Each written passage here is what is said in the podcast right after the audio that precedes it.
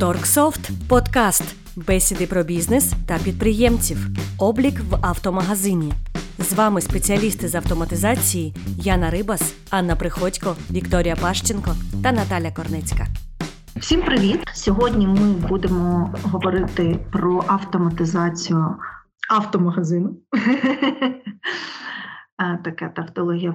І є багато нюансів, які ми можемо сьогодні зачіпати. А почати мені б хотілося з того, що ми провели таке невеличке розслідування перед подкастом з приводу того, що, що ж у нас відбувається в програмі з клієнтами автомагазину і ну, з власниками, так, які користуються програмою Торгсофт.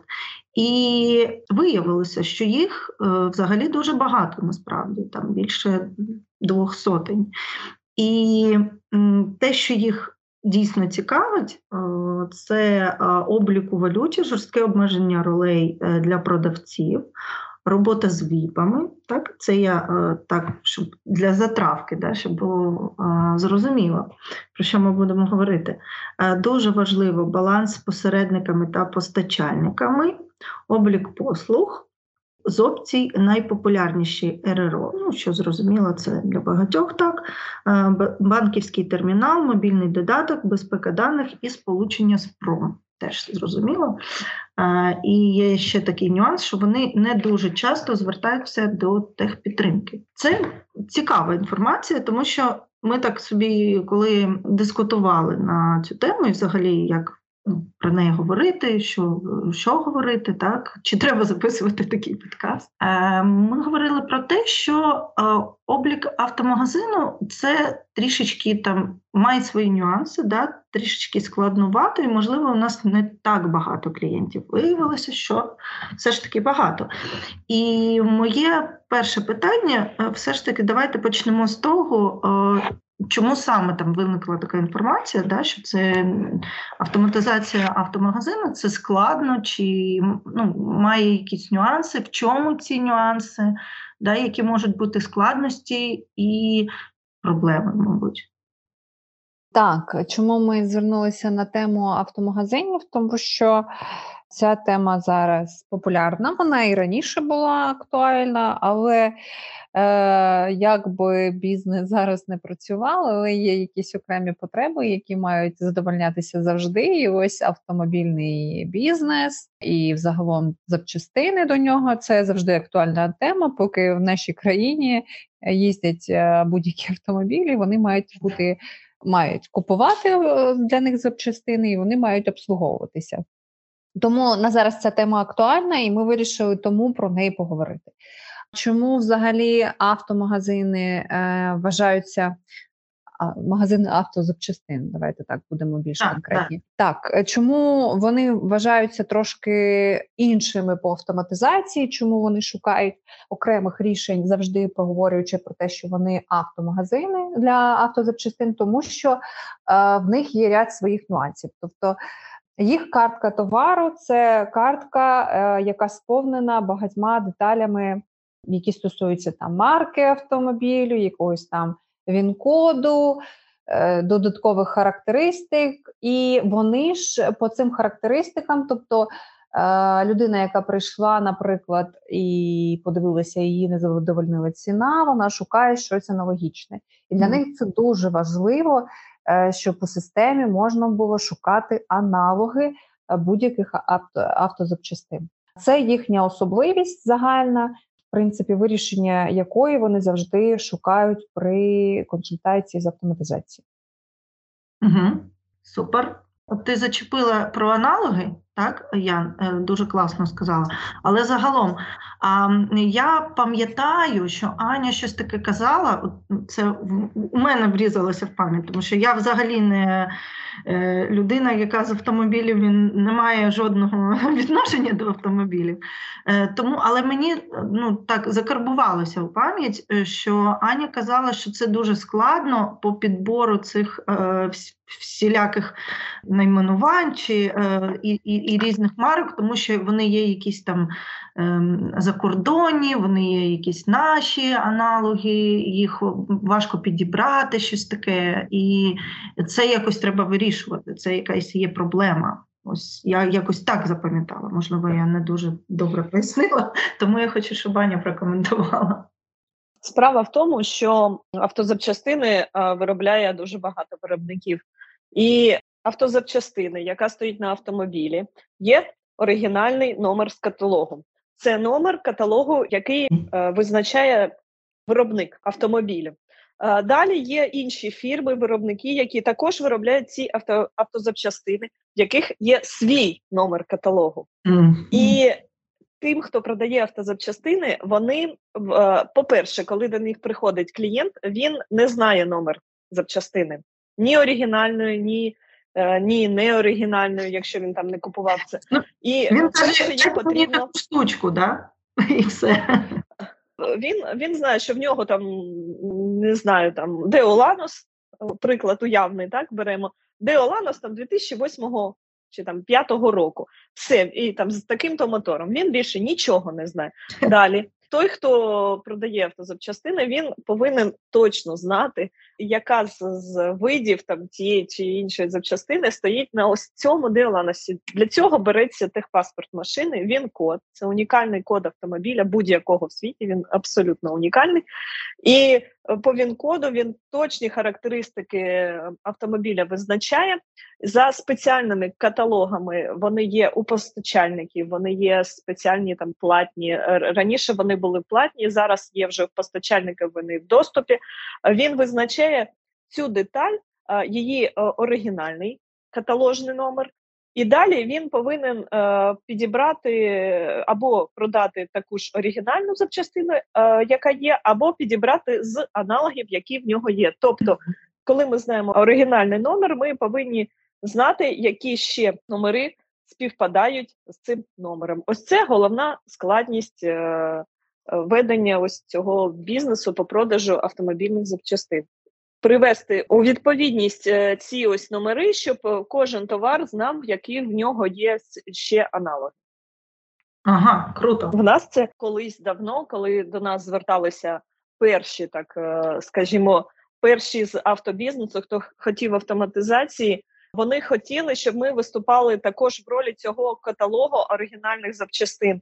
Тобто, щоб вони в нашу програму вбили цей ВІН-код автомобіля і одразу дізналися номер. Це неможливо тоді було і це неможливо зараз, бо це окрема, дуже велика система, яка знає, повинна знати про кожен автомобіль, щоб всі нюанси знати. Це зараз питання вирішено вже постачальниками автозапчастин. В них це, ці каталоги в більш вільному доступі є. Тому робота з Торгсофт значно спрощується. Це вже ведення е, звичайного бізнесу з реалізації. Але з нюансами ось цих от відповідностей і деталей, які можна занести і спростити пошук подальшої запчастин в системі. Супер, дякую. А тоді таке питання одразу, щоб не відходити дуже далеко. Як тоді шукати ці аналоги в Торгсофт? По яким... не знаю, там, чинникам, категоріям, не знаю, як, як це краще робити. Ну, по-перше, в нас є фізичне поле аналоги, яке було створено дуже давно. Туди можна е- забивати ось ці коди з каталогів інших виробників. Наприклад, це виробник, визначимо там, виробник А. Ми знаємо, що від виробника Б це ось такий другий номер з каталогу. Ми в аналоги його записуємо. Наступний там виробник С, його номер в товар виробника А записуємо. І таким чином, коли нам потрібно знайти будь-яку запчастину, ми шукаємо не по найменуванню цієї запчастини, а по аналогам. Круто. І тоді нам видасть всі запчастини, в яких є, е, зустрічається цей каталожний номер в полі аналоги. Це не буде м, зроблено одразу, тобто не всі запчастини одразу ось ці будуть встановлені зв'язки, тому що це дуже кропітка праця, е, тому що виробників багато, запчастин цих відповідностей також багато. Але якщо ви зустрілися, припустимо, прийшов клієнт, він хоче там оригінальний там підшипник, тільки uh-huh. оригінальний. Чи, наприклад, ні, оригінальний дуже дорогий, мені щось подешевше. Ви знайшли щось подешевше і коли шукаєте в процесі пошуку, відкрили карточку товару і скопіювали туди в аналоги код оригіналу, щоб він там вже з'явився. І тобто по мірі звертання до кожного такого товару, коли ви звертаєтеся до списку при пошуці для якогось клієнту, ви ось ці відповідності поступово заповнюєте, і далі, і далі база буде наповнюватися, і пошук буде вже спрощений. Тобто вам не, не потрібно буде звертатися одразу до каталогу постачальника, щоб шукати. А для початку, якщо ви знаєте каталожний номер, можна ось цей в поле аналоги вбили, подивилися, якщо є, є, ні, тоді вже до постачальника. Угу. Супер. А можна, можна вам практичне питання, Ань? Скажи, будь ласка, це поле аналоги, воно присутнє у, а, на формі склад, так? Там пошуку у фільтрах є аналог? Так, його можна, здається, в налаштуваннях включити, щоб воно відображалося окремою колонкою в складі, і тоді воно буде доступно в пошуку. Зараз, окрім аналогу, можна зробити будь-яку динамічну характеристику, яку теж можна додати в склад, і теж виконувати пошук по ній, якщо вона буде відображена в складі. Тобто зараз питання цих нюансів, які є в автобізнесі, воно розширюється за, за рахунок динамічних характеристик. Можна створити поле е, з коментарями, наприклад, динамічну характеристику, в яку там дописувати, що там ось всі виробники пишуть, що підходить на Деоланос оце, а воно не підходить. Тобто одразу дописати для себе, щоб не робити такий помилок. Ось ці нюанси автобізнесу, що ти е, шукаєш, е, воно там, або ти не можеш знайти його, ці каталожні номери, або ти знаходиш, а на практиці воно не підходить. Ось це повинно вноситися базу, в базу, для, е, щоб в подальшому е, не повторювати помилки. І от динамічні характеристики товару, вони можуть для цього використовуватися для вписування моделей, для вписування коментарів, там можна там двигуни вписувати, там що, що хочеш можна вписувати.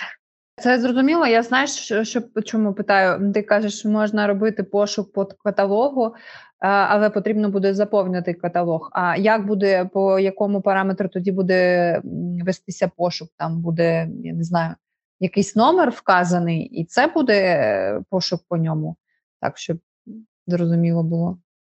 Поле аналоги, воно заповнюється в довільній формі. Тобто я рекомендую е- туди записувати каталожні номери. З абзацу новий номер. І буде е- по, по текстовому цьому номеру буде вестись пошук. То, як хоче, так і заповнює, і, звісно, потім виконує пошук в відповідності з тим, як він заповнював це поле. Якщо це текстова інформація, він шукає текстом, якщо це там тільки числові, там числа шукає. Тобто це поле довільне, і в залежності від того, як ви його використовуєте, такі дані для пошуку і вбиваєте в подальшому. Просто хотіла сказати з приводу того, що е, ми казали, що є там у нас окремі нюанси автоматизації магазину автозапчастин. Але в цілому спілкування в нас з клієнтами зводиться до того, що ми закриваємо питання автоматизації саме торгівельних процесів. Uh-huh. Тобто контроль е, руху грошей, е, контроль руху товарів. І саме це вони зараз шукають, тому що товару насправді дуже багато, він дуже різноманітний. І е, ручка з зошитом – це зовсім не той варіант, ці папірці, де вони там щось дивляться. Це зовсім не варіант для ведення повної інформації, тим паче, що, ну, то зрозуміло, що якщо у вас там десять клієнтів, то запам'ятати, яка там марка, наприклад, автомобілю, коли приходить цей клієнт, і бути клієнтоорієнтованим не складно. Але коли питання йде про багато клієнтів, і коли вони приходять кожного разу, і кожного разу називають ту марку автомобілів, автомобілів, то можна було б вже яко, якимось чином а, вже більш плідно з ними співпрацювати і вже мати якісь нотатки, за якими можна цих клієнтів якось ідентифікувати і якусь програму лояльності, щоб вони не йшли в інші магазини, завжди заходили саме до цього магазину. Тому а, зараз ми говоримо про автоматизацію і що шукають у нас наші клієнти – це саме автоматизацію, роботу з клієнтською базою, торгівельні процеси, те, що їх цікавить. Другий варіант, що їм дуже потрібні аналоги, про те, що Аня казала, там пошук і так далі, це вони вже використовують спеціалізовані сайти. Ми суміщаємо роботу, це торгівельні процеси закриваємо ми, пошук аналогів закривають спеціалізовані сайти. Я можу трохи додати щодо специфіки автоматизації таких магазинів. По-перше, мій особистий досвід і якби точка зору – це те, що власники магазинів автозапчастин доволі організовані люди в принципі. Тобто ну, це інша галузь бізнесу, це не продуктові магазини, це дуже близький контакт зі своїми клієнтами. Те, що Яна казала, щоб люди весь час повертались, ти маєш добре знати, на чому ця людина їздить і що їй потрібно, щоб не було оцього, коли ти приходиш в автомагазин і тобі треба, от у мене там автомобіль такий-то, а скільки він літрів, двигун стільки-то, а якого року, та ось такого. І ти приходиш і кожного разу одне і те саме повторюєш, і це така доволі ну, значна інформація. А ще коли справа доходить до передачі ВІН-коду, щоб підібрати якусь запчастину, тобі треба десь цей ВІН-код або знову його переписувати з техпаспорту, або десь шукати у своїх записах, потім його скидати. Ну, тобто це доволі така нудна справа, скажімо так. Коли в тебе є е, надійний твій магазин, в який ти постійно приходиш, постійно купуєш, ти знаєш, що тобі е, дійсно порадять, там є запчастини дешевші, є запчастини там дорожчі, і тобі порадять якісь е, такий альтернативний варіант, хороший, просто люди, як правило, шукають щось хороше, надійне. Так от, е, в цьому плані е, без автоматизації дуже складно, і, як правило, через значну кількість інформації і те, що це все неможливо тримати в голові, то власники автомагазинів, по-перше, дуже схильні до впровадження систем автоматизації. По-друге, оце той, той нюанс, який е, був виявлений, це вони дуже не часто звертаються у техпідтримку. Тобто, здебільшого, вони працюють з системою, вони самі розбираються, бо вони технічно е- добре підковані, вони розуміють не тільки складні системи автомобілів, але й можуть роз- розібратися і доволі легко, як показує наша практика, з системою автоматизації. І так, вони дійсно е- здебільшого поєднують різні каталоги, бо їх безліч. Тобто там ну, їх, їх реально дуже багато. Дехто там навіть книжками, там, каталогами надрукованими користуються, хтось електронними за підпискою, там підписка, в принципі, ну, доларів двадцять я бачила на місяць, такі, таке програмне забезпечення коштує. Ну, хто що обирає, хтось обирає якісь комплексні моменти, ось, але до нас так звертаються за управлінським обліком. Угу. Дякую, Ань. Я хочу ще, ще сказати, що, напевно, автомагазини, клієнти звертаються, коли вже їм потрібно, це зараз. Тобто зараз, коли вже є проблема з машиною, її терміново потрібно відремонтувати. Тому швидкість обробки заказу, швидкість доставки цих автозапчастин, а їх може не бути. Це звичайна практика, не може бути запчастин на всі товари. Швидкість взаємодії з постачальником, швидкість взаємодії з клієнтами – це визначає, звернеться до вас ще раз клієнт чи ні?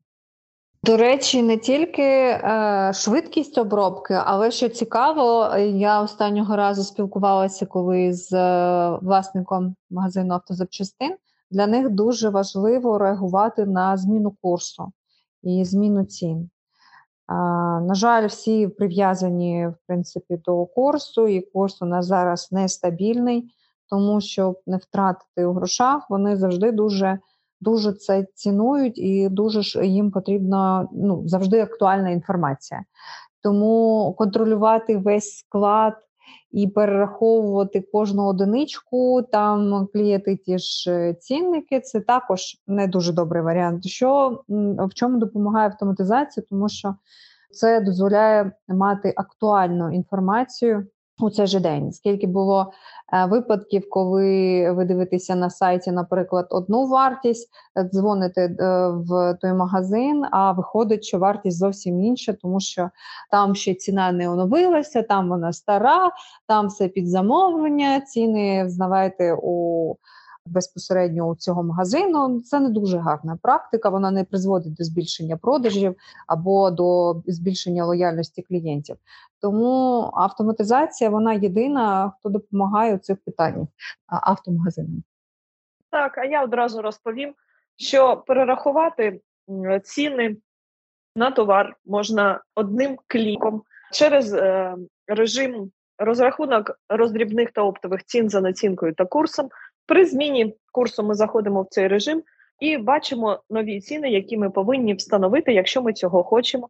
І якщо ми хочемо це зробити, одним кліком ми встановлюємо нові ціни на товар. Якщо в нас є синхронізація з інтернет-магазином, в нас є власний інтернет-магазин або наші товари експортуються там на Розетку, в Пром чи ще кудись, ці ціни будуть також туди експортовані і завжди буде актуальна інформація скрізь. Це поясняється тим, що, ну, як я сказала на початку, одна з опцій, які найпопулярніші у нас, це синхронізація з промом. Ну, тобто, це ще такий нюанс, що ціни одразу скрізь міняються, і це, це комфортно. Добре. Тоді ще таке питання. Оцей момент цікавий, що популярне жорстке обмеження ролей для продавців. Як ви думаєте, чому так відбувається? Ну, тобто, люди там махлюють чи, чи як, коли продають? Це де саме? У магазині автозапчастин? Я думаю, так. Ну, це, це коли Віка проводила дослідження, вона написала, що популярне, ну, з точки зору обліку, так, це жорстке обмеження ролей для продавців, саме для автомагазинів, чомусь цікаво. Цікаво, знаєте, думаю, що, це... що, можливо, це Віка проводила дослідження, це вже коли спеціалісти запрацювали з нашими клієнтами, але на початку, як я чула, таких проблем начебто не було при зверненнях, але, можливо, там з досвідом ця проблема потім з'являється. Я думаю, що це зумовлено ще тим, що ці люди рідше звертаються в техпідтримку, тобто вони вже наперед знають. Ролі ми повинні обмежувати, щоб уникнути помилок, зловживань. І люди, які вже більш технічно підковані, вже наперед знають ці проблеми, і тому жорстко ставлять обмеження для своїх продавців. Угу. Цікаво, а в магазинах автозапчастин є якісь свої махінації? Ну, на чому Особливо. Там можна...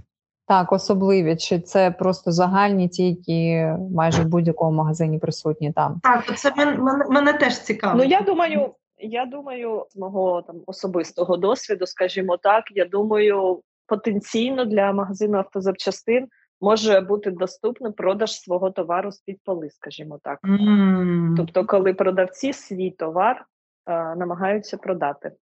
Або цей, як його називають, уже у висновку це буде пересорт, але, ну, коротше кажучи, заміна одного товару більш дешево на інший товар. Так, це так, також може бути. бути. Я думаю, що також це... Там, питання, да, питання тут не тільки в тому, що обмеження до м, товару, там, до підміни. Тут же ще це дуже доволі прибутковий бізнес, тому має бути обмеження до закупівельних цін обов'язково, до постачальників обов'язково. Тобто людина, щоб вона не могла цю інформацію, яка доволі важлива, якимось чином кудись використовувати не за призначенням, скажімо так. Це, це дуже добре. У мене також є приклади, коли люди працюють у повній довірі одне до одного, і є головний менеджер магазину, який там знає все і має доступ до усього, і немає там між власником і менеджером е- якихось там секретів один від одного. Ну, це класно, але дійсно, коли приходить нова людина, треба спершу все обмежити, а потім потроху, потроху відкривати доступ лише до того, що необхідно для роботи. Поки вибудовується довіра, так скажемо. Це... Я хотіла сказати, що дуже цікаво з приводу обмеження прав. Це мене насправді здивувало, тому що я про це чую вперше. Але я знаю особливості діяльності, я не дуже розумію, як тут може власник автомагазину автозапчастин якось це дуже обмежити. Наприклад, я про що кажу?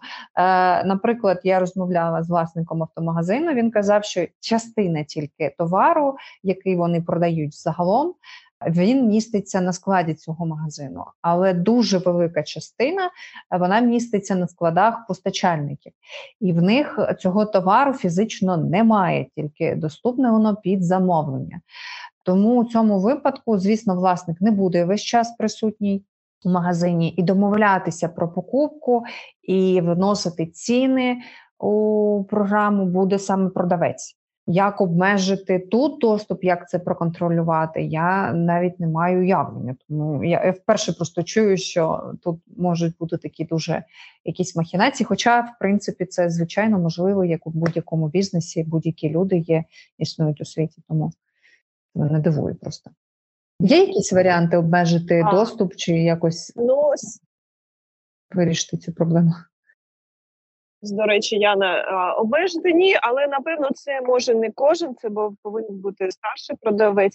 Але так, ось підбор автозапчастин, він і складається з того, що асортимент в наявності, він значно менший, ніж асортимент, який повинен, скажімо так, бути, тому що а, у нас дуже багато вже різних машин, вони є скрізь, тобто авторинок дуже великий, і варіацій автозапчастин дуже багато. Обмежити доступ, напевно, якийсь старший повинен бути на зміні, який вирішує, яку ціну називати клієнту, коли він замовляє. Тобто цього ж товару ще нема на складі, ми знаємо тільки ціну постачальника, коли ми звертаємося до постачальника. Тобто продавець, перед тим, як сказати клієнту, він повинен вже накинути цю націнку, ну, нашу, скажімо так, свою, і е, фінальну ціну сказати клієнтові. Не знаю, можливо, це не всі продавці, а можливо, в автобізнесі немає таких вже великих магазинів, коли там працює дуже багато продавців. Тобто це два-три продавця на магазин. Я, до речі, згадала е, іншого власника автомагазину, можливо, це вирішення такого питання. Він розповідав, що той товар, який відсутній в нього в магазині, постачальники періодично відправляють нові прайс-листи. І там ціна варіюється навіть у доларі, тому е, вони не роблять еквіваленту, як ми завжди говоримо, а вони просто отримують ці прайс-листи у доларі, і вони тоді вже роблять переоцінку і називають актуальну ціну у гривні е, згідно з цього прайсу. І ми тоді обговорювали можливість затягувати дані за усім цим списком товарів у нашу програму, оновлювати ціну закупки у доларі, і програма тоді буде перераховувати згідно цих прайсів вже актуальну ціну е, роздрібну. Ну, здається, тільки тоді у цьому випадку можна буде проконтролювати взаємозв'язок продавця і постачальників, щоб ціни були актуальні. Я, до речі, згадала, я бачила на власні очі сайт одного з таких постачальників автозапчастин. Там, коли ти дивишся ціни, ти бачиш ціну роздрібну, ну, з якоюсь націнкою, можливо, яку вони рекомендують. Але якщо ти наведеш там на спеціальне місце, це ти побачиш ціну закупівельну для себе. Тобто для, для підприємця, який закуповує постачальника. Тобто ці взаєморозрахунки, вони вже йдуть з, в цьому кабінеті, на цьому сайті, там вже накладні. І, можливо, коли продавець отримує від кур'єру товар, він взагалі не виконує ніяких взаєморозрахунків. Він тільки знає роздрібну ціну на товар. Я, до речі, згадала теж, ну так, щоб підсумувати це питання, а, мені спод, ну, сподобалося і е, цікаво про те, що сказала Аня, да, що продавці автозапчастин, вони просто такі більш технічні люди і більш продумані, да, вже наперед. І тому вони обмежують права продавців, тому що вони наперед знають, які можуть бути ризики. Да. І те, що сказала Віка, що це дорогий товар і, ну, з цим можуть бути, да, махінації, тому що доступ до постачальників і все таке інше, до цін, і що можна там своє поставити, да, те, що я сказала, все це можливо, тому вони вже заздалегідь думають про цю проблему, і вони її вирішують одразу. А інші клієнти, які більш, ну, займаються там одягом чи чимось ще, да, вони більш безпечні, тобто вони не думають про те, що можуть бути якісь махінації, і довіряють поки не е, зіштовхнуться з проблемою, що ну, таке буває. І вони там, о, о, о, а давайте будемо, там, у нас проблема, да? Давайте будемо розбиратися, що ж з цим робити. Так, це дуже цікавий такий момент, який мені б хотілося там, там галочку поставити. Для інших, можливо, хтось слухає, хто не займається автоматизацією автозапчастин, а якимось іншим бізнесом, то таке все ж таки буває і буває часто, особливо коли товар дорогий. Можливо, це треба робити заздалегідь, як це роблять наші інші клієнти. А можна я ще добавлю? Ага. А може це не зв'язано з технічною підкованістю, а з тим, що в цьому бізнесі ми повинні слухатися когось.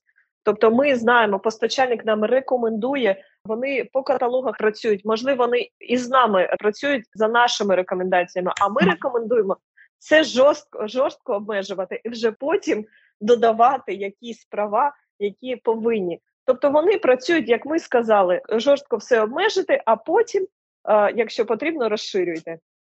Коли до нас звертаються інші види бізнесу, вони не розуміють, чому жорстко.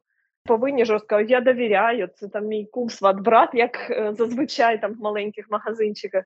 А ось ті працюють, як, як ми налаштували з коробки, продавець ось такі жор, жорсткі права і все, і працюємо. Круто. Ну, цікаво, просто такий показовий момент. Ну, добре, тоді давайте, щоб далеко не відходити від посередників та, та постачальників, давайте проговоримо цей теж дуже популярний момент, що це важливо, баланс, баланс, да, із посередниками і постачальниками. Як це, по-перше, відбувається, да, яка, як це робиться в програмі і чому це важливо, так, важливо саме для автоматизації автозапчастин. Ну, це те, що Аня розповідала, це якби доволі, доволі очевидні речі. По-перше, величезний асортимент, по-друге, величезна кількість постачальників, просто неймовірна. І там запам'ятати, кому ти там, з ким ти розрахувався, а з ким ні, хто ще щось має довести, хто чогось не привіз, це ну, дуже складно, неймовірно складно. І там взагалі класно, коли вже бізнес автоматизований і імпорт всіх цих товарів іде через імпорт накладних електронних в систему, бо і дуже багато позицій, багато дрібних позицій, тому ну, це такий найзручніший був би варіант, якщо так можна домовитися з постачальниками. Тобто важливість цього питання стоїть у тому, що просто людей дуже багато, грошей крутиться доволі багато, тому це все враховувати так десь у зошиті, ну, несерйозно. Можна помилитися, тобі можуть приїхати, сказати, що ти там винен за попередню партію поставки, ти не можеш пригадати або доказати, що ти вже розраховувався і будеш змушений, там, грубо кажучи, розрахуватися ще раз. Ось, власне, в цьому плюс. Не виключено, і у багатьох таких е, хороших магазинах автозапчастин є невеличкі філії або є невеличкі там компанії, ФОПи-посередники, які продають їх товари десь у більш дрібних містах, і тому розрахунок е, з посередниками також дуже важливий. Тобто, на яку суму продала людина, який товар найбільш ходовий саме у її там, зоні відповідальності, у її районі, скажімо так. Який відсоток або суму винагороди він має отримати, якщо він отримує її після продажів, або яку суму він має собі забрати, а вам перечислити. І оці всі нюанси має вести програма, тобто це не має бути в голові. Угу. Дякую. А як це реалізовано? Давайте проговоримо. У нас є режим, реєстр прохідних накладних, де ми можемо побачити всі прохідні накладні, які в нас є в системі, і бачимо, скільки ми отримали товару, на яку суму, і скільки було здійснено оплат за цією накладною. Якщо постачальник надає накладну в електронному вигляді, в Excel, то імпортувати цю накладну взагалі не становить ніякої, ніяких складнощів. Там потрібно натиснути спеціальну кнопку, вказати відповідність, який стовпчик Excel-документу відповідає якому полю в програмі, тобто де назва товару, де його кількість, де його ціна, і накладна буде автоматично завантажена в систему. В подальшому, коли ми будемо отримувати ще накладні від цього постачальника, вже відповідність вказувати не, не потрібно буде, тобто тільки натиснути «Імпортувати» і кнопку «Ок», і накладна буде вже затягнута дуже швидко. Угу. Дякую. Також в режимі торговля з випускою рахунку в нас є можливість роботи з посередниками. Є два режими можливих робот з ними. Це коли ми продаємо товар за ціною посередника, і е, коли ми продаємо товар за ціною повною, але ми повинні відрахувати, е, відрахувати потім гроші посереднику. Щоб чітко знати, скільки ми повинні відраховувати посереднику, для кожного посередника відсоток встановлюється в його особистому там картці е, реєстраційній, скажімо так. А в нас є режим баланс з посередниками, який показує, скільки ми товарів відгрузили через цього посередника і скільки винагороди ми його, йому повинні виплатити, скільки виплатили там до цього і скільки повинні виплатити ще. Ну, це якби саме питання, воно доволі очевидне. Ти, типу, знаєш, навіщо вести облік там боргів, якщо в тебе дуже багато боржників? Бо ти просто забуваєш, хто, хто тобі винен, кому ти винен. Ну, це така, такий самий очевидний момент. Угу. Дякую. Я хочу То... сказати, що ми не про, не про замовлення клієнта. Ми цієї теми торкнулися, що ми замовляємо багато. Ага. Тобто багато позицій немає в наявності. І не проговорили, як це робити в Торгсофт. Да. А це робиться в Торгсофт дуже просто. В режимі реалізації, якщо приходить клієнт, ми вибираємо товар, якого немає на складі, і додаємо його в реалізації, і потім натискаємо «Прийняти замовлення», реєструємо дані клієнта, реєструємо його номер телефону, і фіксується замовлення від клієнта. Коли товар буде на складі, ми побачимо, що ми зможемо відвантажувати це замовлення, зв'язатися з клієнтом, і щоб він прийшов і забрав його. Далі видача замовлення відбувається знову ж через основний режим роботи реалізації, тобто ми вибираємо, вибираємо замовлення і натискаємо кнопку «Оплата». Також на замовлення можна встановити обов'язкову передплату. Якщо ми хочемо убезпечити себе від таких замовлень, які не забирають, ми можемо там встановити в системі обов'язково запитувати, там, там, скільки вгодно відсотків передплати, там, десять, двадцять, тридцять, п'ятдесят або навіть сто. Тобто і система не дозволить прийняти замовлення без цієї передплати. Звісно, видача замовлення буде вже з урахуванням ці, розміру передплати. Угу. Дякую. А давайте поговоримо про облік послуг. У нас є окремий, насправді, подкаст про це, і окрема про це, і, і навіть не, не одна стаття, мені здається, і багато, багато ми вже говорили е, про інші галузі і про облік послуг у інших галузях. Але я думаю, тут теж треба слід да, поговорити про це, бо для автоматизації магазину автозапчастин це дуже важливо. Ну, а про що саме казати? Так, є частина послуг, але, як на мене, то автозапчастини магазини, магазин СТО – це все ж таки сервіс СТО, все ж таки два, два різних сервіси. І не дуже часто вони якось перетинаються так один з одним. У наших клієнтів це не дуже популярно, ти думаєш?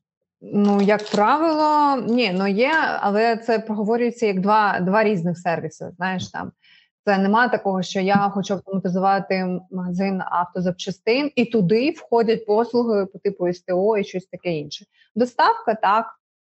Ну, не скажи. Є, є такі клієнти, у яких е, магазин шин, і поруч одразу СТО для перевзування автомобілів і, ши, і послуг шиномонтажу. Тобто таке є. Е, дуже часто... Є, але вони це, це не це не проговорюється як один бізнес. Зрозуміло? Я просто кажу, що це не як не входить, знаєш, у, у так, вони зразу кажуть, мені потрібно автоматизацію магазин, і там другий там, наприклад, у мене там сервіс там такий-то, такий-то. Тому, ну, це не, не так, що ми узагальнюємо. У деяких м- є в сервісах такий така опція. Деякі виконують. Але мені здається, що це серед наших клієнтів не дуже розповсюджено. У тебе інша інформація, Віка? Так, да, інша, бо це, в принципі, доволі часто, коли магазин може і там поруч є якийсь гараж або якийсь невеличкий сервісний центр, де вони там заправляють кондиціонери. Це таке найпростіше, тобто такі е, речі, які можна зробити бігом. І тут, мабуть, питання навіть не в тому стоїть, що в нас є облік послуг, а, в принципі, підприємці е, для себе розділяють товарний облік і облік послуг. І е, тому і цікавляться, а чи є він взагалі. Так, він є, і він добре організований, і він не відрізняється фактично, окрім якихось там е, друку документів від обліку товарів. Ну, власне, у послуги може не бути собівартості, ось тільки вартість, і послугу зазвичай не ставлять на прихід. Тобто, але це, це все є, тобто є окремий номенклатурний довідник, куди ви додаєте перелік послуг, які ви надаєте, і, власне, їх просто через торгівлю з випуску рахунку надаєте, друкуєте акт виконаних робіт, якщо клієнт просить, і, власне, приймаєте оплату, проводите через РРО, чи як там проводите. Ось і все. Я чомусь подумала, що це дуже а, зручно зробити через замовлення клієнта на виріб. Тобто цей режим дозволяє нам і додати туди і товари, і роботи, і послуги. Тобто ми тут можемо а, врахувати і товари, які повинні списатися зі складу, і послуги, і а, роботи, з яких якийсь відсоток, відсоток ми повинні заплатити виконавцю робіт. Тобто взагалі і режим торгов... торгівля з випискою рахунків, і режим замовлення клієнта на виріб, вони однаково підходять. Залежно, як вам зручніше. Власно, і про це, да, про це варто говорити, бо ну, режим доволі неочевидно називається для автомагазинів, да, там замовлення клієнта на виріб, тобто це щось до виробництва більше відноситься. Е, окей, я собі теж помічую, про це варто написати обов'язково. Я хотіла сказати, що окрім складних послуг, там, які ми надаємо нашим клієнтам, заміна колес там, чи ще щось, ми можемо надавати такі прості послуги, як там кавомашина стоїть, і ми можемо продавати каву. А це, з точки зору автоматизації, це складна послуга, яка включає і товар, і там в випадку з кавою це послуга з автоматичною зборкою. Тобто в нас немає готової кави, яка в наявності на складі, ми повинні зібрати цей стаканчик з кавою. І в нас також доступен облік таких послуг, які ми надаємо на місці. Ну, у мене тільки приклад з кавою в голові. Це в будь-якому магазині, наприклад, можна поставити. Автоматизація обліку таких послуг, вона складається з того, щоб автоматизувати облік складників цієї послуги, тобто там стаканчиків, там паличок, цукру, кави. І при продажі цього складного товару, який з декількох складників, щоб клієнт, який отримує цю послугу, бачив тільки красиву назву кава, там в стаканчику з цукром і все. А в нас був точний облік, скільки ми цієї кави вже продали, скільки ми коштів заробили і скільки на складі залишилося складників, чи повинні ми ще замовляти щось у постачальника. Угу. Дякую. І знаєте, що ще хотіла повернутися до такого питання. Там, ну так, трішечки пройшли це питання по поверхні, і я наказала про те, що дуже важливо, щоб поверталися да, до продавця автозапчастин, дуже важливо робити програми лояльності. Ось я б хотіла про це поговорити, які програми лояльності краще для програми такого, да, такого магазину, і е, як, ну, які краще використовувати і як це зробити. Не знаю, у мене немає якихось конкретних порад для магазинів, автомагазинів, яку програму лояльності їм використовувати, але мені здається, найпростіша фіксована знижка для клієнтів, які там зробили знижку покупки, тобто в нашій системі ж можна показати, встановити активацію знижки від певної суми, да? Можна ж? Так, так, можемо. Ось, і тоді надається, я просто не чула, що в магазинах автозапчастин збільшувалася знижка, тобто вони одразу там повідомляють і роблять їм якусь знижку. Я думаю, що, можливо, в них є якийсь там віп-клуб ще можете створити, але у нас в програмі також можна це контролювати, тобто зробити декілька рівнів програм лояльності для різних клієнтів з різними умовами для початку цих, цих програм лояльності. І найбільше і найчастіше, що вони, окрім довгострокових програм лояльності, це використання акційних пропозицій. Тобто найчастіше я про це саме чула. Угу, дякую. З того, що я там спостерігаю, скажімо так, з власного досвіду, я скажу, що там немає таких яких, якихось систем лояльності для постійних клієнтів. Постійні клієнти, вони з'являються, коли ви можете швидко підібрати запчастини, швидко їх привезти, правильно їх підібрати. Це дуже складно в, авто, в бізнесі автозапчастин правильно підібрати, знайти потрібну запчастину, знайти якісну, збалансовану за ціною, якість ціна. І якщо ви надаєте цей сервіс, то клієнти до вас будуть приходити і звертатися знов. А ось як можна нових клієнтів залучити, це вже якісь акційні пропозиції, там від суми продажів, там першого замовлення, це через акції реалізується, чи якась знижка там від суми.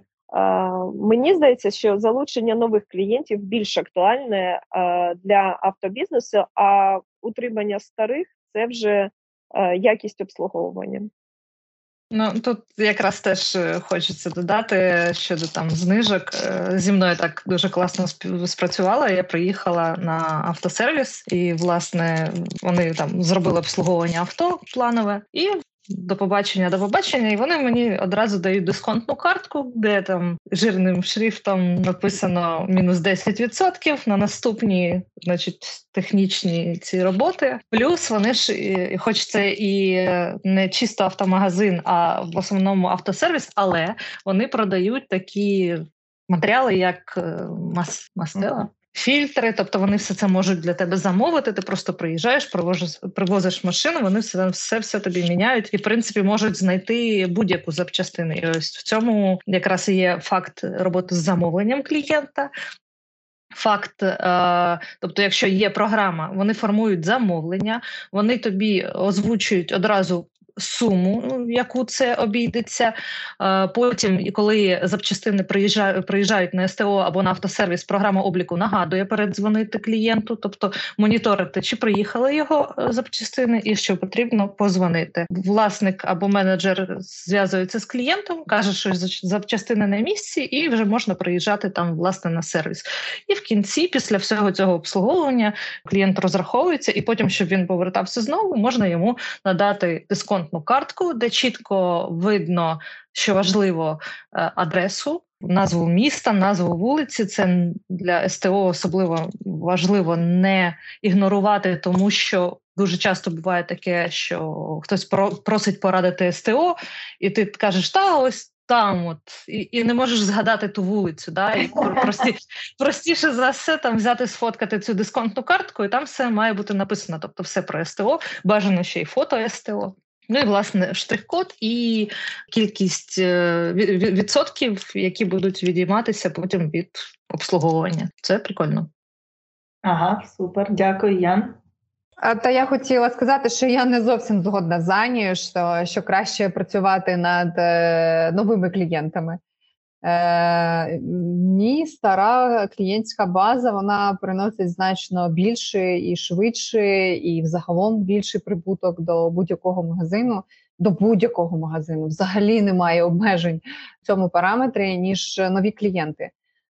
Нові клієнти, по-перше, їх залучення до магазину, воно коштує значно дорожче, ніж залучення нових. Тому працювати зі старою клієнтською базою, нагадувати про себе. Не, не лише ми не говоримо про сервіс. З автоматизацією цей сервіс, він, в принципі, і буде забезпечений. Ну, і головне, щоб людина, яка працює, вона також була усміхнена, тому що не завжди все залежить лише від програми.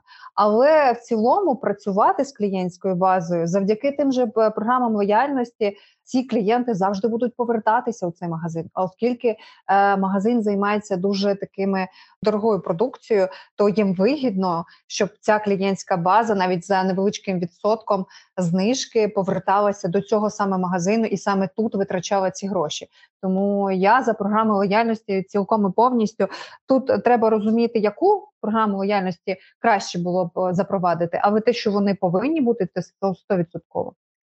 Я навіть придумала, які можна виконувати розсилки. Можна нагадувати клієнтам купити незамерзайку перед зимовим сезоном, там заміня... замінити мастило, купити зимові шини, там вчасно змінити шини. Це все моменти, які, які можуть нагадати клієнту, що ось порада магазину, хоча цей від бізнесу, він же не як профілактичний, ти не просто не сходиш туди, купиш щось, що-небудь. Взагалі туди звертаються, коли вже є проблеми. Ти мого батька не бачила, який ходить у автомагазин відпочити, знаєш. Він там стоїть десь там по півгодини, там розглядає, ні, ти що, якусь там мазючку купить, якусь полірольку, а там... Антистрес-шопінг. Да.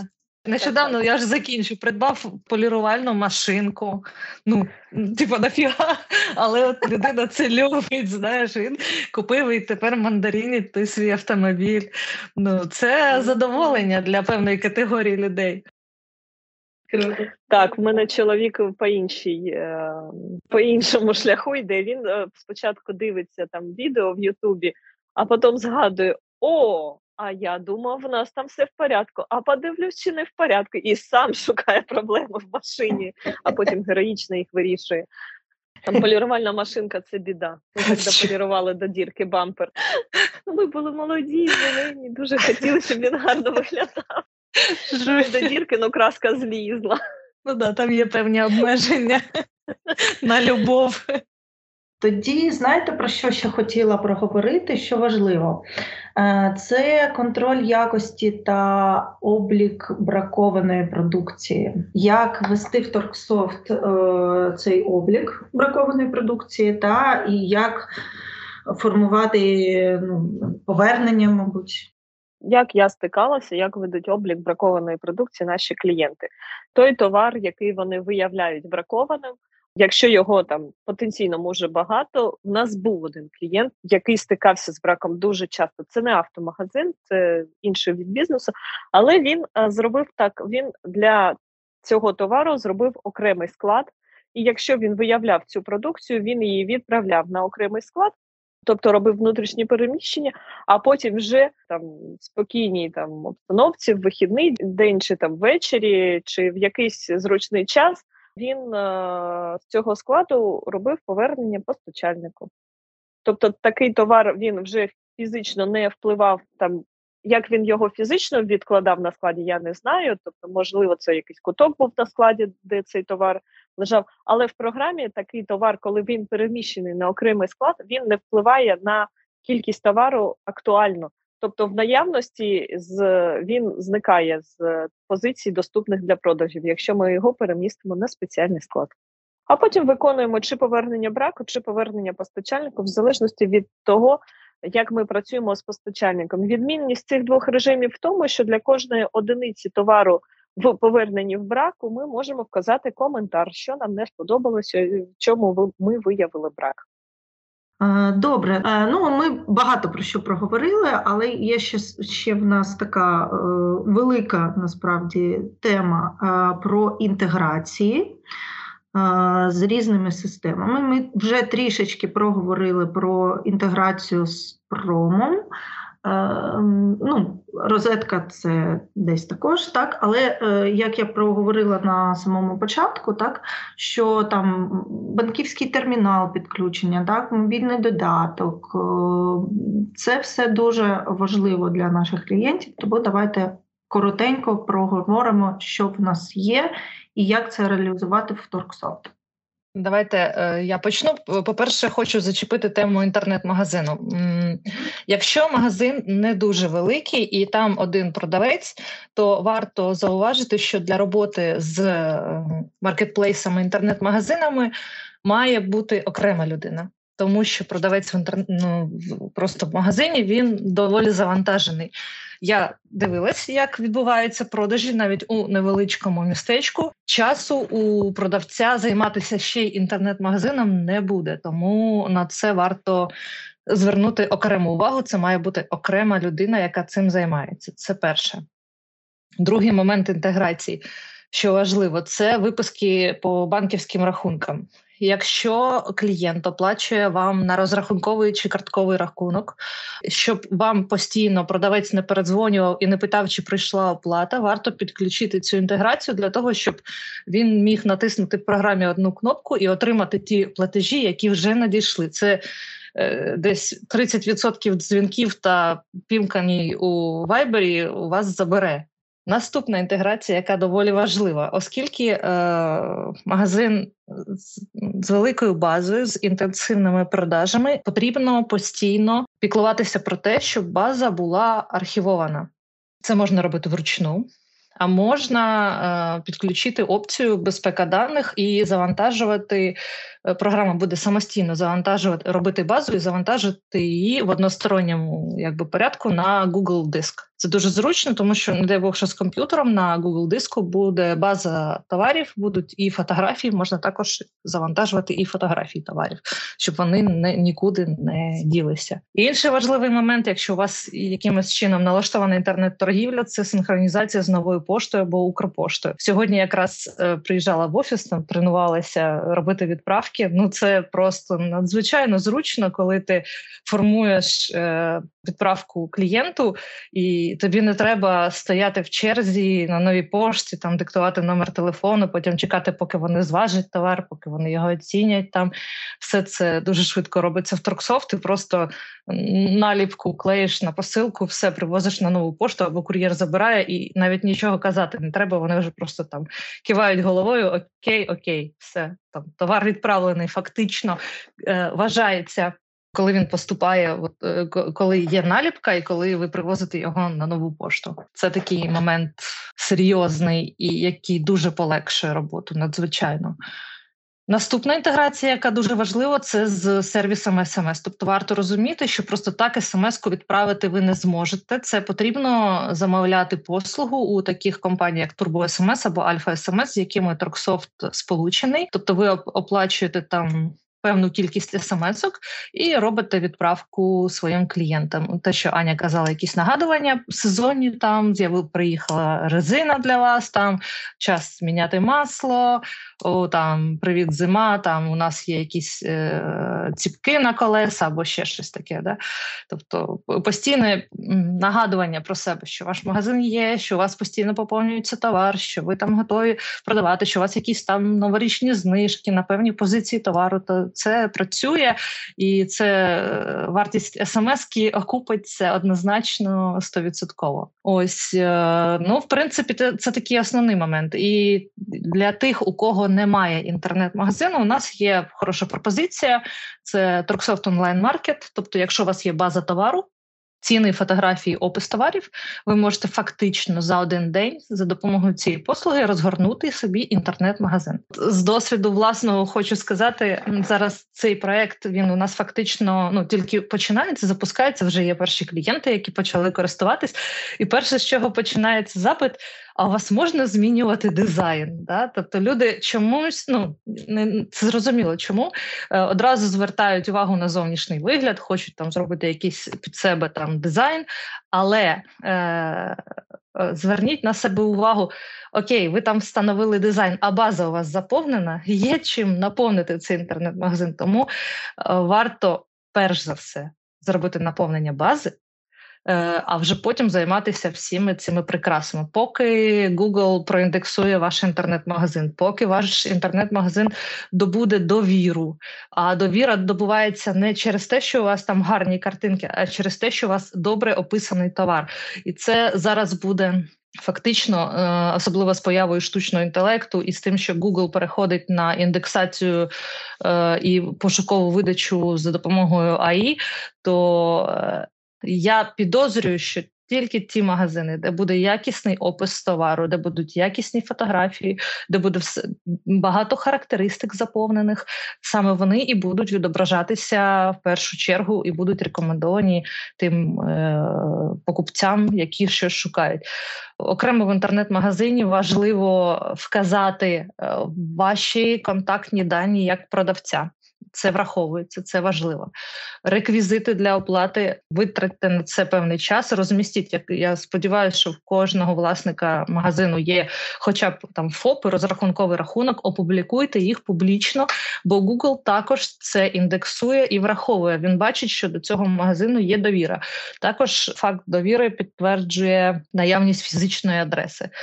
Ви можете бути чисто інтернет-магазином, так, але, в принципі, якась юридична адреса, ну, це буде плюс, якщо вона є. Але якщо ви чисто інтернет-магазин, ну, так і вкажіть, але чим більше ви пишете про те, що ви реальний магазин, тим е- більше фактор довіри до вашої інтернет-сторінки. Е- власне, ось це першочергове. Далі вже всякі прикраси тощо.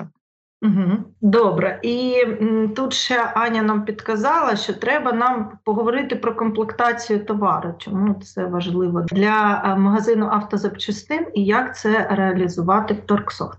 В магазині автозапчастин часто товар продається комплектами. Наприклад, є такий комплект щеплення, який складається з трьох одиниць. Там корзина, підшипник і диск щеплення. Частіше за все цей товар і продається комплектом. Але є такі клієнти, які хочуть отримати щось одне з цього комплекту. От, наприклад, замінити тільки підшипник. Вони вважають, що в них все е, решта в порядку. От хочу замінити підшипник. Наш вибір: ми або втрачаємо цього клієнта, кажемо, ні, ми не продаємо, або продамо цей підшипник е, і все там, чи якусь іншу складову. В, в Торгсофт є проста реалізація цього режиму. Коли ми приходимо на склад, е, такий товар, який комплектний, тобто складається з декількох деталей, ми приходимо в комплект, який називається комплект щеплення, і вказуємо, що цей комплект е- складається з трьох товарів. Далі, при продажі такого товару, ми можемо продати його одразу ж як комплект, або продати будь-яку одиницю з складників цього комплекту. І в подальшому ті товари, які залишилися від комплекту, будуть оприбутковані на склад. Або, наприклад, якщо така ситуація, що в нас вже купили якийсь із складників комплекту, і нам треба назад зібрати комплект, є режим комплектації, ми вказуємо збирати комплект, вказуємо товари, які будуть в цьому комплекту, і е, зі склада списуються складники комплекту і прибутковується сам комплект на склад. Да, таким чином, ми, а, так, в автозапчастинах, наприклад, є такі клієнти, от, які вважають, що ось в цьому комплекті від цього виробника все, все гуд, все дуже якісне, а от мені не, по, не подобається, як працює от цей підшипник, дайте мені підшипник більш якісний іншого виробника. Тобто ми одразу виконуємо заміну, викидуємо цей підшипник з комплекту, додаємо інший, знову продаємо комплект щеплення. Тобто цей рух товарів між комплектами, він може відбуватися і він в нас реалізований. Ще для роботи з жіночою аудиторією в автомагазинах додам, що не всі знають, що, наприклад, там ти приїжджаєш на ес те о, тобі кажуть, треба поміняти амортизатори. Приходиш в магазин, кажеш, мені треба амортизатори, тобі просто привозять амортизатори. Потім приїжджаєш знову на ес те о, а вони кажуть, а стойки? Так, отже, як досвідчені продавці автомагазинів, можна отак комплектами якби робити до продажі. Якщо хтось прийшов за якоюсь частиною, за тими ж амортизаторами, нагадати, що при заміні амортів іде, йдуть ще, не завадить замінити і стойки. Тобто, щоб не їздити і не купляти це двічі, і ось цей комплект, він буде вигідніший. Якщо ви зараз замовите, ми вам зробимо там п'ять відсотків знижечку. І людині приємно, що про неї попіклувались, і, і, і вам добре, що ви продали не одну запчастину, а дві фактично. Дякую. А, ну і мені б ще хотілося б згадати е, трошки про мій улюблений аналіз. я його всюди пхаю, але тут він не просто має пхатися, а, ну, тобто те, що він там за замовчуванням потрібний всім, так це зрозуміло, але е, все ж таки тут дуже важливо для такого роду магазинів, мені здається, що аналіз і прогнозування, да, воно м, показує, що працює, що не працює. Ну, наприклад, там е, якась, ми говорили про послуги, да, чи вона заробляє насправді ця послуга. Тобто буває таке, що каву взагалі п'ють дійсно настільки активно, що вона, ну, просто одна з таких, може бути, топових послуг. Ну, а ти про це не будеш знати, якщо не буде а, проаналізований дуже а, цей запит. Да? І ще планування закупівель. Це теж важливо, те, що треба докупити, коли багато, ну, дуже багато різноманіття всіляких, як ми говорили, постачальників і е, найменувань. Да, це дуже важливо проаналізувати, що таки продається, що ні, і щоб було в, ну, в момент, коли люди замовляють, щоб було на складі там чи в магазині, да, це теж дуже важливо. Тому давайте трішечки про аналіз в Торгсофт поговоримо теж. Ну, на мою думку, в цьому виді бізнесу аналізувати, перш за все, потрібно за а, виробниками. Mm-hmm. Тобто, як той чи інший виробник а, приносить прибуток. Чому я так вважаю? Тому що а, товари, вони, скажімо, тут не завжди будуть повторюватися. Тобто, а, сьогодні а, більше такого товару продалося, завтра більше іншого, вони більш унікальні. В них дуже різноманітні зараз машини, і там, якщо там якісь там фільтри, підшипники і там таке, воно більш універсальне, більш дорогі складники, там амортизатори стойки, вони вже можуть рідше продаватися, і їх скомпонувати в, в аналітиці буде складно. Але ми можемо виявити виробників, який товар частіше повертають, який товар рідше продається. Тобто ми не беремо, якщо ми закупили, а його не, не купують, то навіщо ми закупуємо цього виробника? Він, можливо, нажив якоїсь дурної слави, і ніхто не хоче його купувати, або в нього дуже велика закупівельна ціна, і тому ми не можемо його продати зі своєю націнкою. Тобто я би я вважаю, що аналітика за виробниками, перш за все, потрібна в магазині автозапчастин. Що стосується формування замовлень постачальнику, в нас є спеціальний режим, який дозволяє показати найбільш вигідні ціни для замовлення, або кому ми останнім замовляли цей товар, і розрахувати за мінімальної кількості, скільки нам потрібно замовити. Це не для всіх видів товару, тому що ми не, не, не весь товар тримаємо в наявності, а більше все ж таки у постачальника, але для найпродаванішого товару ми можемо використовувати цей режим. До речі, ми можемо контролювати повернення товару. Ми не проговорюємо це. Запчастини беруть, їх на сервіс несуть, а там вони кажуть, а вам не те продали, а воно сюди не стане, несіть назад. І ось тут наша задача проконтролювати, щоб цей товар був повернутий не пізніше чотирнадцяти днів. А це програма Торгсофт добре контролює, як, якщо клієнт приходить з чеком, скануєте чек, і якщо термін вже перевищено, програма забороняє повертати такий товар. Але якщо це ваш дуже добрий клієнт, і ви хочете повернути від нього товар, то це, цю дію можливо виконати під правами хазяїна. Угу. Дякую. Щось додасте? Вік, щось хотіла? Ні, якраз Аня про, про цю ситуацію і розповіла, що дуже часто помиляються просто з замовленням. Кажу, що тут вина, вина не продавців, це, тому що це дуже складна тема вибрати запчастини, дуже складна. Тобто ці помилки, вони не тільки продавців, вони там специфікою машин, специфікою там якихось марок. Часто ж як, як буває, що продавець там, ага, має він код, але ж він звертається за пошуком запчастини до постачальника, і дуже часто самі постачальники помиляються і присилають ну, не те. Да. Да, і постачальники помиляються, а може бути якась там специфічна там машина, яку там випускали, там, наприклад, там ходова якась машина, там Деонексія, але там півроку вони там випускали комбінацію з якимсь іншим двигуном, І постачальники не знають, що от на цій машині ось туди воно mm-hmm. не підходить, от на цій нужно інше. А в каталогах ця ситуація рідко, не дуже часто вона зустрічається, вона може бути не відображена. Туди вклепали звичайну схему від самої ходової машини і все. Добрі магазини там, чи добрий сервіс, вони знають цю особливість, але після того, як перший раз самі з ним стикнуться. Ясно. Добре. Давайте подумаємо, що ще важливого ми не проговорили. Ну, підсумувати варто те, що, що потрібно для автоматизації автомагазину.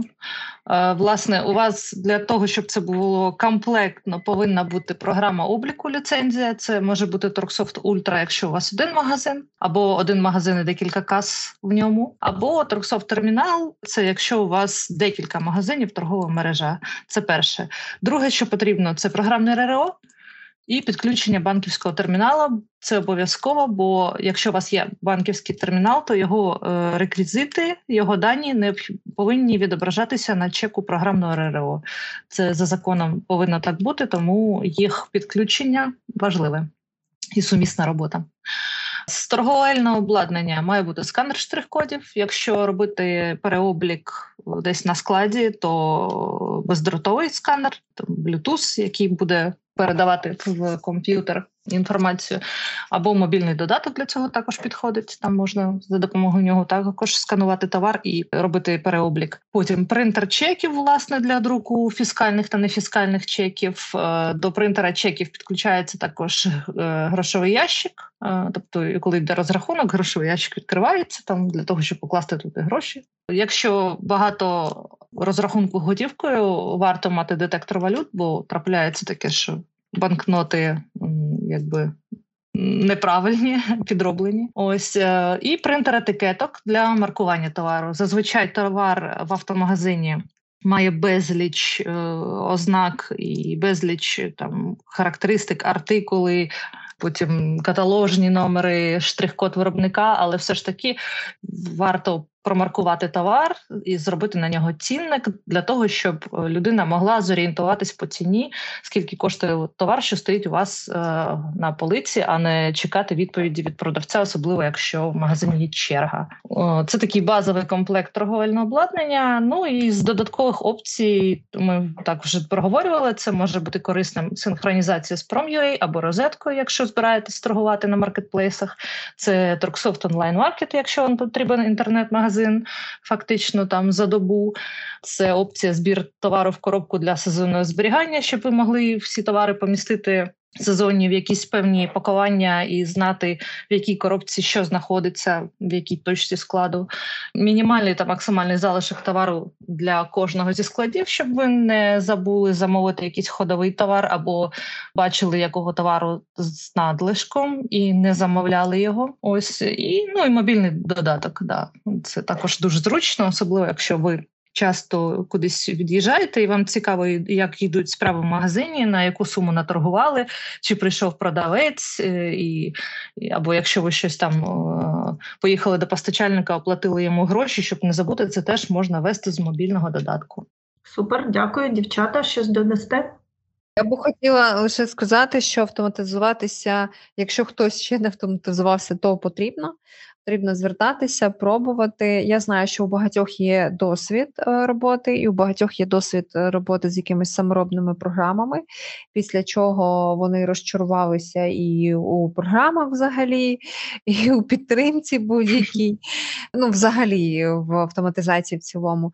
Тому хочеться сказати, що необхідні рішення вони є. Торгсофт їх якраз і пропонує.